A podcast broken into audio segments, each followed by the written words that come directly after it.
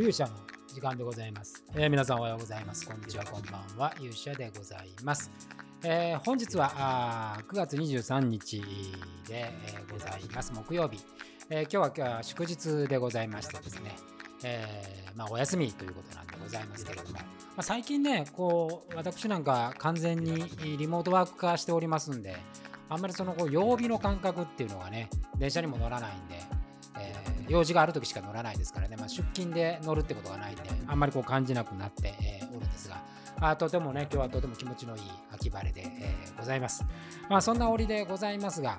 えー今今日はね、あのまあ今週はまだ魔界の動きってそんなにこう復活公演に向かって動き始めてるんですけども、来週からいよいよリハーサルがね、本格化してくるんで、まあ、この辺だったら皆さんにご報告できることいっぱいあろうかなというふうに思いますが、今日はですね、ちょっとある記事をご紹介したいと思います。えーこれはギズモードさんね、時このポッドキャストでも時々、ご紹介しておりますけども、この記事からちょっと興味深い記事がありますんでね、ご紹介したいと思います。それでは皆さん、しばしお耳を拝借いたします。ということでですね、今回、えーご紹介するのはですね、えーギズモードさんの記事で、えーロボット織姫は会話上手、世界最大級のメディアアートの祭典に参加したカフェにお邪魔しましたという、この記事を、えーご紹介したいというふうに思います。えーここはですね、日本橋にある分身ロボットカフェ、ダウンバージョンベータというそのカフェがあるんですが、このカフェに、まあ、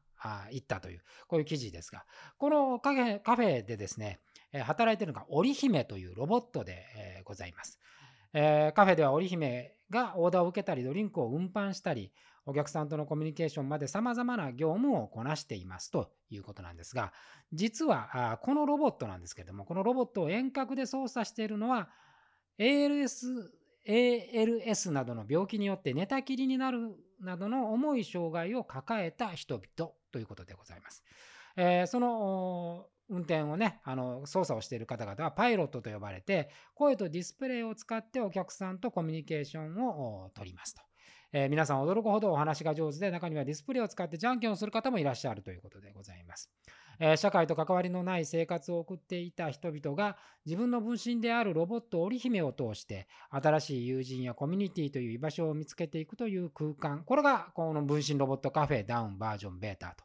えいうことでございます。でこのものをね、これを進めてる主催をされてる方がですね、吉藤オリーさんという方で、えーございます。実は私、この吉藤さんのこのロボットのね、織姫の、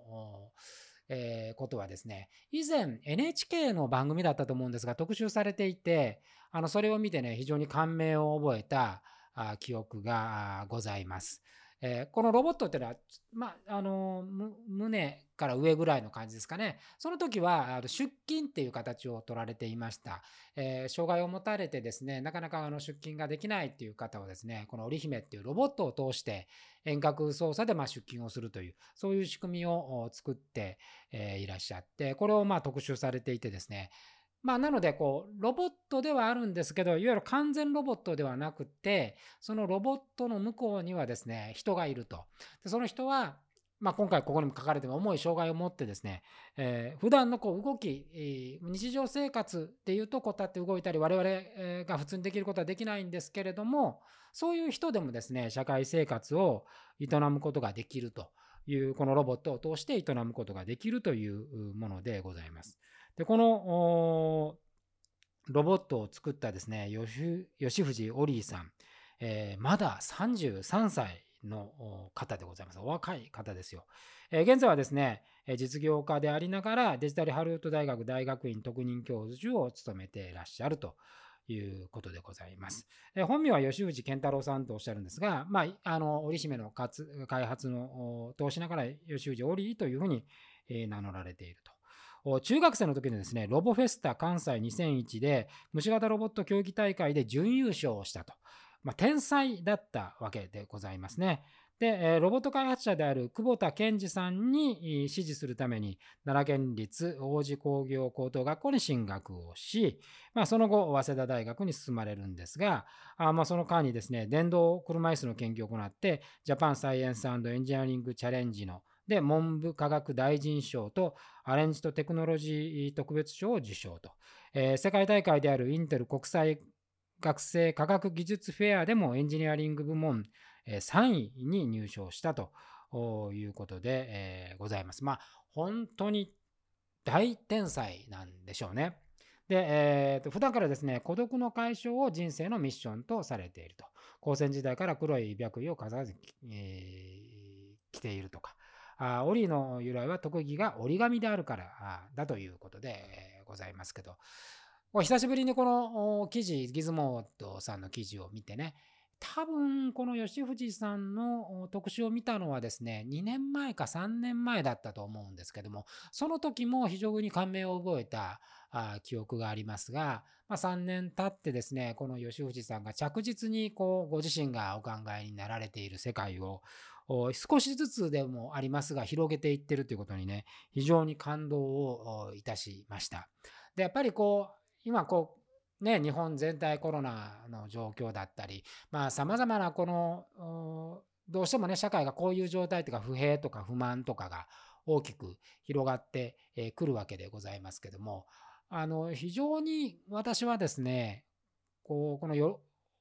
吉藤さん、オリーさんのこの活動を見ていてですね、やっぱりこの日本の未来っていうのは、そんなに捨てたもんじゃないと思います。で、この吉藤さんが行われていることって、これ多分世界中の人々にとってですね、まあ、革新的な出来事だと思うんですよね。もちろん AI を使ったあロボットとか、えー、その全てが機械化されてですね、えー、人間の代わりにこう仕事をしていくっていうのも、まあ、一つの進歩ですけど、このオリーさんが考えてる、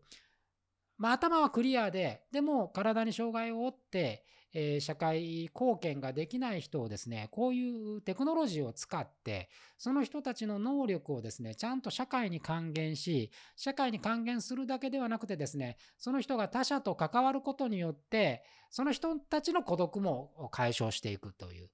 ただこう、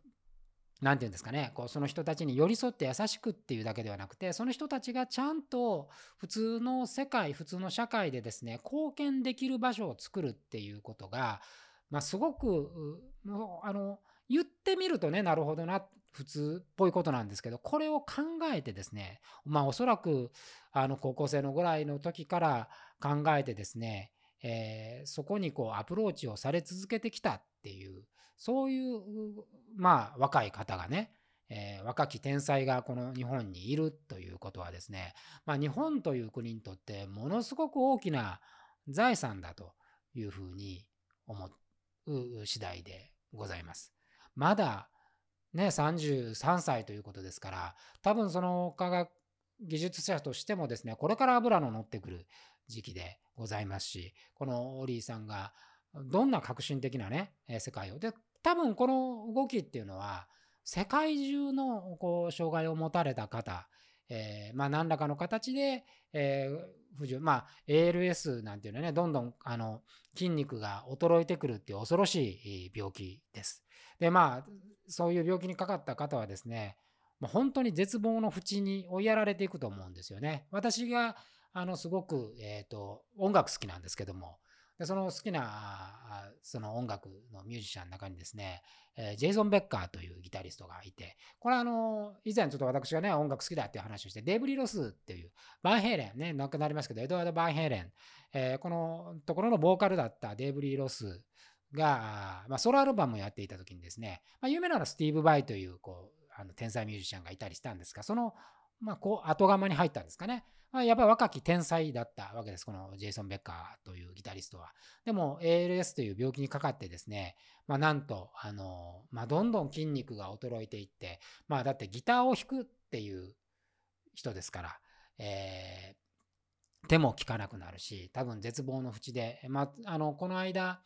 2年ぐらい前にアルバム出されたんですかね。もうその時にはですね、声も出せなくなって、もう目でこうディスプレイを動かす形で音楽を本当に長い期間を使って、えー、制作をしたと。まあ、そのインタビューなんかも載ってましたけど、本当に恐ろしい、まあ、絶望の淵でしかない。まあ、彼の場合は周りにあの彼の才能を惜しむミュージシャンがたくさんいて、彼を励ますことによって彼も音楽というものを通して、えその自分のなんですかね、世界を、世界観というのをね、人に提供できるという、まあその社会に貢献できるということができたわけでございますけれども、そういうこう、才能がね、あの、ある人でも、もう本当に地獄のような苦しみになるんですから、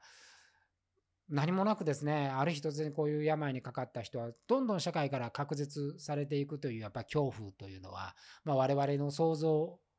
だにできない。でもその人たちがですね、この体を動かなくなってもロボットっていうものを通してですね、働くっていう。しかもカフェで働くってすごくないですか？あの、ロボットなんですけども、案内をして、注文を取って、コーヒーを入れてっていうこと。まあ、それはロボットがやるんですけども、でもそれを操作してるのは、その人間なわけですから、そこには人と人の交流があって、まあ、会話はですね、えー、完全に人と人の会話になるわけでございますよ。あこれは本当に、あの、まあ、発明という中でもですね、まあ、発明と一括りにはできないほどの素晴らしい、えー、試みだ。試みっていうか素晴らしいことを実際にやられているというふうに思います。で、こういう今ね、あの政治、まあ今ちょうど総裁選やってますし、私も昨日共同通信さんの、えー、取材を受けたりしたんですけども、まあ、いわゆる社会弱者とえ呼ばれる人たち、え方々も、これ、社会にどういうふうに貢献していくのか。で、社会弱者っていう言い方もね、一つはどうかと。このホリーさんのようなことが、あの活動がですね、どんどん広まっていけば、あの弱者という考え方はなくなっていくと思うんですよね。あのどういう状態になっても社会に自分の力を、えー、貢献できる、還元できる。やっぱり人間というのはですね、一人が個人で、まあ、寝て食べて、えー、生活するっていうだけではですね、やっぱり人間としてのやっぱりこう、喜びっていうのは得られないわけで、やっぱりそこに何らかの形で他者との関わりとか、もっと言えば社会への貢献。まあ、だから、あの、例えばですね、今よく言われますけど、経済で、お札をだんだんガンガン吸ってですね、えー、どんどんそのインセンティブを渡してですね、えー、まあそこでこうベーシックインカムをして生活みんなできるじゃないかというような話もありますけども、結局そう、まあ仮にそれが成り立ってですね、えー、できたとしてもですね、すべての人が幸せになるわけではなくて、やっぱりこの社会にどうやって、え、自分の力を貢献していくのかという、そういうテーマは人間の中にはずっと残っていく。まあ我々がやってるそのエンターテインメントっていう世界もまさにそうで、ね、あってもなくてもどうでもいいっちゃどうでもいいって言われたらどうでもいいものですよ。絶対、あの、衣食住というか人間が生きていくものに対してですね、必要なものかと言われていればですね、えー、極限になれば必要じゃないのかもしれませんけれども、でもそれをこう、受け取ってもらって、そこに喜んでもらう人がいるっていうことは、やっぱり一つの貢献になりますし、えー、そういうものがあるからこそ、こう人間社会っていうのはね、いつも言いますけど、あの、まあ、愚かですけど美しいものがあるというふうに思います。そしてその和というのは、なるだけたくさんの人に広がればよくて、え、そこにこう社会を形成していく上ではですね、まあ、つまはじきに何らかのこう障害を持たれたりですね、え、病気になされた方が排除されていくっていうあの仕組みをですね、なる限りやっぱり少なくするっていう努力をしていくことが社会っていうものだと思うんですよね。だからこのオリーさんのやられていることっていうのは、まあ、そんじょそこらの政治家よりもですね、はるかに、まあ、価値のある素晴らしいことだと。しかもそれが私が3年ぐらい前に見た、あおそらくその、まあ、テレビだったと思うんですけども、それからもう一つ一つこう進んでいると。着実に歩みを進められているということは、これはやっぱりこう、もっともっとね、世の中の人に知っていただく必要があるんじゃないかなというふうに思いました。まあ最近はこう、あの、ね、えー、AI が出てきて DX がどんどん働いてきたら人間の仕事はどんどん、なくなってですね、えー、いずれその機械にとって変わられるんじゃないかみたいな、まあそんな話もありますけれども、私はね、やっぱそんなことは絶対ないと思うんですよね。もちろんその機械があって便利になるっていうことはたくさんあると思いますけども、やっぱりその人間というものが持っている、その、こう、割り切れない、その様々な能力っていう科学では、まあ説明しきれない能力。まあ、人間の脳なんていうのはおそらくまだまだ AI だって言っても、基本的に今の AI っていうのは学習能力で人間がすでに経験したことをインプットしていくわけで、えー、全くゼロの中、ゼロの組み合わせの中からまだ人間の脳のように考えられるということはないですし、まあ、人間が持っている感情というものを再現するということは、あまだまだ難しい。で、やっぱオリーさんがやってる技術っていうのは、そういう部分は人間そのものに任せてですね、えー、テクノロジーでその物理的にできないことをですね、え機械というものを通してえフォローアップして、その人間が持つ最大の、まあ、未知の世界であるこう脳の力とか感情の力とか心の力というものは人間に任せるという、これはですね、本当に素晴らしい考え方だというふうに思います。まあ、あの、最近のね、あのコロナの件なんかで、まあまあ、コロナだからからこそかもしれませんけどもいろんなねこう痛ましい事件、まあ、ボートで子供をね、えー、引いてしまった事件だとか、えー、恋人の子供をね熱湯かけて殺したみたいなもう本当胸の痛いような事件が相次いでいる中でございますから私この記事を読んでですね、まあ、心が洗われるというかまあ我々自体もねそういう形になるとあのもっともっと考えなきゃいけないことがあるんじゃないかとそういうふうに思いました。そしてこのきっとですね、えー、オリーさんがやられていることってのはいずれその今だとこう障害を受けたり病気の方っていうのは我々にとっては、庇護するっていうような考え方ですけどもそういう考え方もなくなって、え、きっとそういう人たちが普通に普通にこう我々の社会で我々の同僚として、えー、一緒にこう社会を作っていく。一員で連帯していくことっていうのはですね、えー、きっとアンドロイドやサイボーグができるよりも私は早くできるんじゃないかなというふうに思います。えー、これからもですね、えー、吉藤おりさんの活動、まあなんか機会があればね、あのー、ぜひご協力もしたい、えー、なんとかそういう素晴らしい出来事にあの関与できるチャンスがあれば、あのそういうチャンスがあればね、機会があれば、ぜひ参加してみたいと思う次第でございます。皆さんもぜひですね、この吉藤お兄さんのことをちょっと調べていただいてですね、え、ご自身の目、え、ご自身の耳、ご自身の